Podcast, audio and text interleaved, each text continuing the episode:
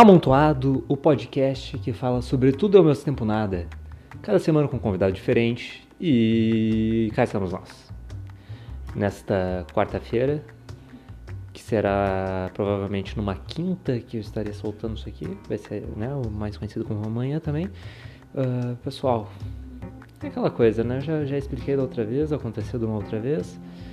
E pelo mesmo motivo, essa semana não soltei na segunda-feira tô soltando um pouquinho mais tarde. E tudo bem, né? Faz parte da coisa, acontece. Enfim, pessoal, tive muitas coisas, muitas coisas é, para tratar, tratar aqui com vocês nessa semana, tá? Eu gostaria de começar pelo por um assunto muito relevante que poucas pessoas falam aí, eu não escuto ninguém discutindo esse tema. E é uma coisa que é muito importante, é um, é um mistério, é uma coisa estranha, é uma coisa que não, eu não entendo muito bem. Se trata do sobre a escolha do nome das cores para esmalte. Nossa, de onde é que tu tirou isso, Gustavo? De onde é que eu tirei isso, cara? Eu fui pintar minhas unhas ontem e. Não, mentira. Não sei, talvez. E eu faço francesinha só. E Cara, sei lá, eu tava vendo, acho que eu vi minha mãe tava pintando a unha. E aí, cara, eu, eu sei lá, fui fuçar nas coisas. Não tem o que fazer, né, meu? E aí fui ver os nomes dos esmaltes. Cara, o nome das cores de esmalte não faz o mínimo sentido. É o vermelho tubiruba, é o rosa xixi de morcego, é o não sei o que. Sabe, uns nomes. Aí tem nome de mulher também. Vermelho Joana. Verde, Verde Joana deveria, né? Ou Maria Joana, no caso. Né? Maconheiros entenderam. E. Não sei o que, o que faz essas, a empresa. Né? Eu, fico imaginando as pessoas que trabalham nesse, nessa parte da responsáveis pelo nome das cores assim eles ficam nossa o que que a gente pode inventar que não faz o mínimo sentido e que tem a ver com uma cor. Então, assim, fica aí, eu, eu, gostaria muito de saber, eu gostaria muito de saber de uma pessoa que trabalha nesse setor da fábrica de esmaltes, é, para a gente conversar aqui nesse podcast aqui e discutir o, o método de, de nomenclatura que vocês utilizam, né? Se tu trabalha na Resque, se tu trabalha na Resque, né? Eu só conheço essa, essa marca se tu conhece outra marca, problema é teu. É, eu também gostaria de saber muito o preço, que, quanto é que custa um esmalte. Eu não sei quanto é que custa um esmalte. Eu chutaria por volta de dois reais, porque eu não pagaria mais que dois reais um esmalte, porque é um, uma coisa pequena, minúscula, que é basicamente tinta, né? Então, não sei quanto é que custa tinta guache também. Eu, pintava, eu já pintei minha unha de xerox, de, de xerox, de, olha xerox, de errorex, né? Quando eu tava na escola e criança é idiota, né? Criança é abobada. Tive um, né? Tive curiosidades durante a minha fase, minha puberdade. E aí eu pintei uma vez durante a aula. Uma colega minha pintou minha unha de errorex e ficou dura. Eu achei que eu ia perder minhas unhas. Mas felizmente isso não aconteceu, porque eu tenho uma forte agonia com unhas e não não gosto que, que encoste nas minhas unhas, principalmente no meu pé. Tenho sérios problemas, não sei de onde é que veio isso, é um trauma. Talvez em uma vida passada eu fui to torturado pela, pelo DOPS, talvez. Né? Fui um cara que foi torturado pelo DOPS, talvez um músico, um artista ou uma pessoa que simplesmente queria falar alguma coisa, né? Olha aí, olha a crítica social aí. Mas devo, devo ter passado por alguma coisa assim em alguma outra vida. Ou talvez numa vida que eu venha a ter, né? Eu, eu vou passar por algo e eu já tô sentindo as dores né? no meu, na minha próxima encarnação. Vai saber. Também não sei nem se acredito nisso. Tô só jogando é, alternativas pós-morte, ou pré-morte, ou pré-morte, pré-nascimento no caso, se é que existe isso. o plano astral, né? É uma coisa muito confusa, uma coisa muito estranha, uma coisa que a gente não entende e talvez nunca vai entender. É, eu tive muito, muitas conversas com muitas pessoas estranhas nesses dias aí. Conversas com pessoas assim que, olha, de um nível intelectual muito alto. Não, vocês acharam que eu ia falar baixo, né? Não, muito alto. E por isso acaba sendo estranho, entendeu? Porque tem muito a oferecer. Quando não tem muito a oferecer, o papo acaba sendo meio bosta. Porque fica limitado, né? A falar de dois, três assuntos. Mas quando, quando tem conteúdo, a pessoa, a gente fala sobre tudo. E ao mesmo tempo sobre nada. Ah, olha aí, olha aí. Olha a referência dentro da, do próprio. A referência ao programa dentro do próprio programa, hein? Por essa. Eu não esperava pensar nisso e dizer agora. E o que, que eu ia dizer? Cara, uma das coisas que eu conversei foi sobre. Não foi nem que eu conversei, foi que eu me lembrei. E que eu acho que eu ainda não contei aqui. De uma vez que eu estava. No, eu vou até ser sincero. Eu vou ser sincero. Não, não vou ser sincero, não. Não, vou ser sincero. Enfim, aí assim, ó. Não, porque a história eu conto às vezes como sendo eu que fiz a coisa, mas não foi eu que fiz. Cara, eu tava. Fui num. num troço com o X na praia. X na praia, né? Um, é um dos. Uma das obrigatoriedades que tu tem que fazer na praia é, é comer um X, comer crepe e tomar um capeta na beira da praia é, a uma hora da manhã ouvindo Frank Aguiar num sonzão de um Chevette. Chevette tunado, tem que ser. Esse, esse é o combo praia para mim. Eu tenho que fazer tudo isso dentro de 24 horas, senão eu vou desaparecer em Capão da Canoa, tá? Então assim, eu tava na primeira parte, né, do, do, do meu rolê praia, como é X, era dezembro, final de ano, e aí tava lá o pessoal, né, meus, eu, mais uma, um pessoalzinho, né, o pessoal tava querendo se comer, todo mundo tá querendo se comer na praia também, é uma das, é uma das outras coisas que acontece. E aí tá, chegou lá, cara, a gente foi ver o menu. Que o menu de X é. Tu olha pra placa, né? Não tem menu. É muito difícil ter menu. E cara, tinha lá um sabor que eu nunca vi. Eu nunca vi em lugar nenhum. E eu acho que eu nunca mais vou ver. Que era o X Panetone, gente. O X Panetone. X Panetone. Imagine o X Panetone Tu que não é do Rio Grande do Sul, tu vai me perguntar o que, que é X. Cara, X é um hambúrguer, só que é um hambúrguer cavalo, entendeu? É um hambúrguer que ele é prensado e não é nenhum hambúrguer, é um pão diferente, é um bagulho muito louco, entendeu? É um bagulho é sensacional, é muito bom, é sensacional. Uma coisa assim que tu come em qualquer ocasião, entendeu? O meu casamento vai, ter, vai ser X. Eu não quero saber de canapé. Eu não quero saber de bacalhau, não quero saber de salmão. É xizão pra todo mundo, entendeu? E, e de bermuda. Comer de bermuda e ouvindo Frank Aguiar num, numa sonzeira de um chevette tunado, tá? Esse, é o, esse vai ser meu casamento ideal também, na praia. Né? Numa praia tipo magistério, cidreira. Desse o jeito de ir. E cara, e aí tava lá o X Panetone, meu. E aí eu fiquei pilhando meu amigo. Não, meu, que eu, eu pago pra ti. Eu pago a tua coca. Eu pago pra te ver comer. Eu pago pra tu cheirar. Só cheira o panetone não passa mal, eu já, já te dou um pila. Entendeu? E eu fiquei enchendo o saco dele e aí ele foi lá e pá. E aí eu, ele comeu, cara. E ele comeu o X-panetone. É uma coisa muito esquisita, gente. É uma coisa muito esquisita o X-panetone, porque é um pão com maionese, alface e um panetone junto.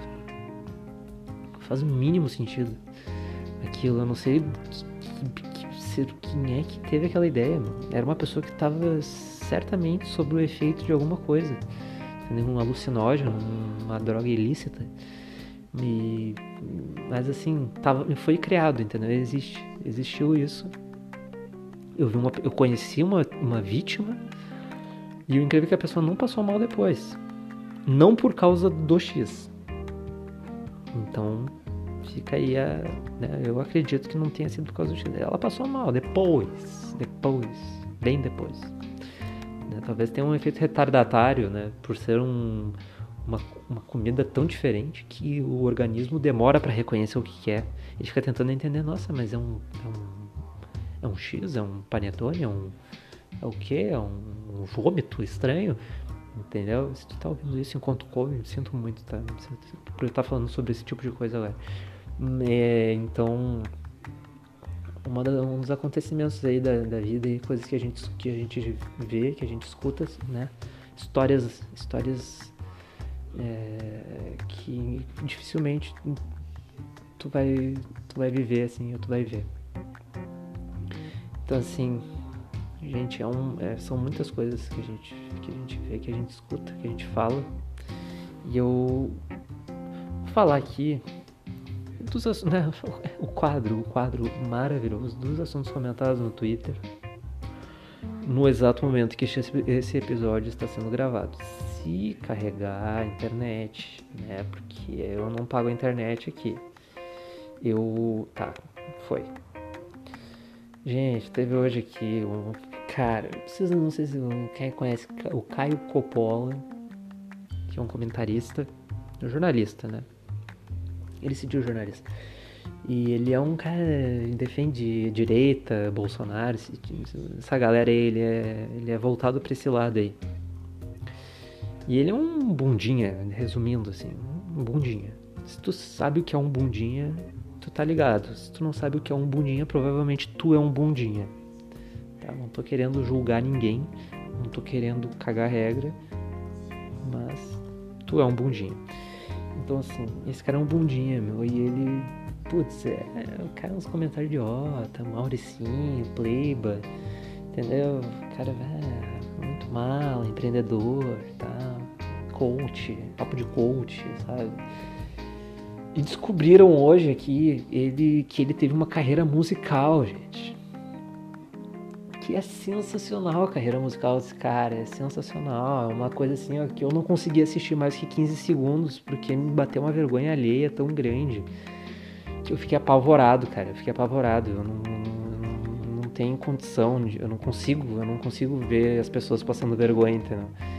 Porque ele acha que ele canta bem, mas ele não canta bem, ele é horrível, porque ele, é ele cantando em inglês, assim, e ele tenta puxar um, um sotaque britânico, entendeu? E acaba sendo uma coisa muito ridícula, meu, porque ele só não tem. Ele só.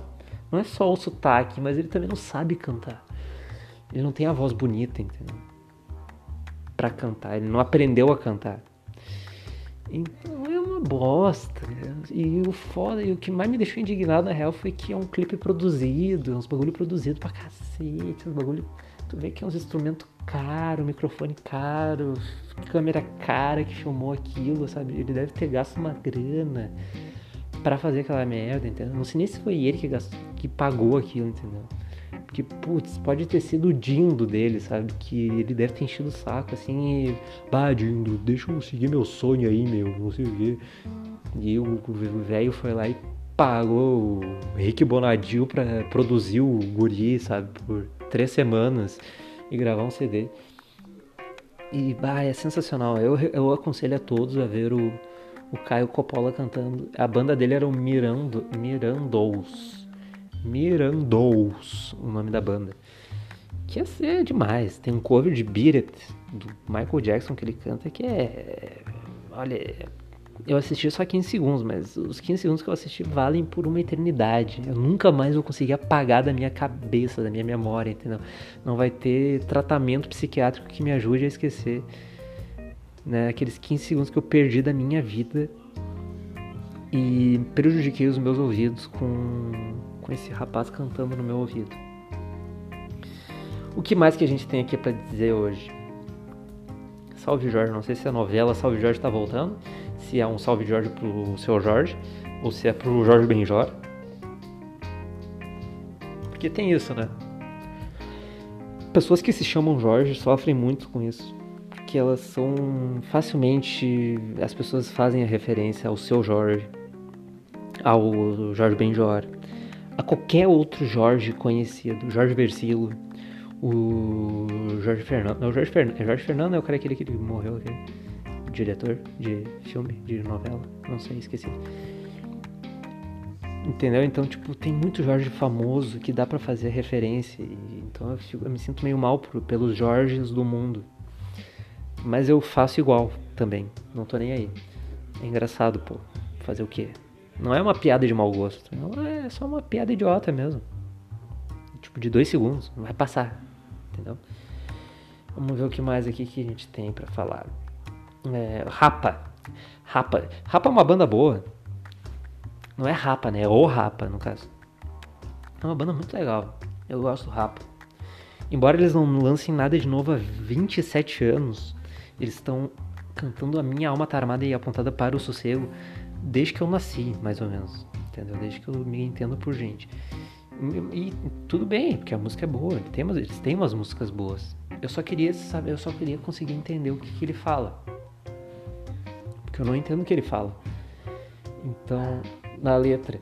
Então eu fico, meio, eu fico meio confuso às vezes, mas tudo bem, porque o ritmo é bom, a música é boa, então a gente releva, releva, não releva certas é, certos problemas de dicção, né? Certas, certas falhas fonoaudiólogas do vocalista Marcelo Falcão, que namorou a Débora Seco, né?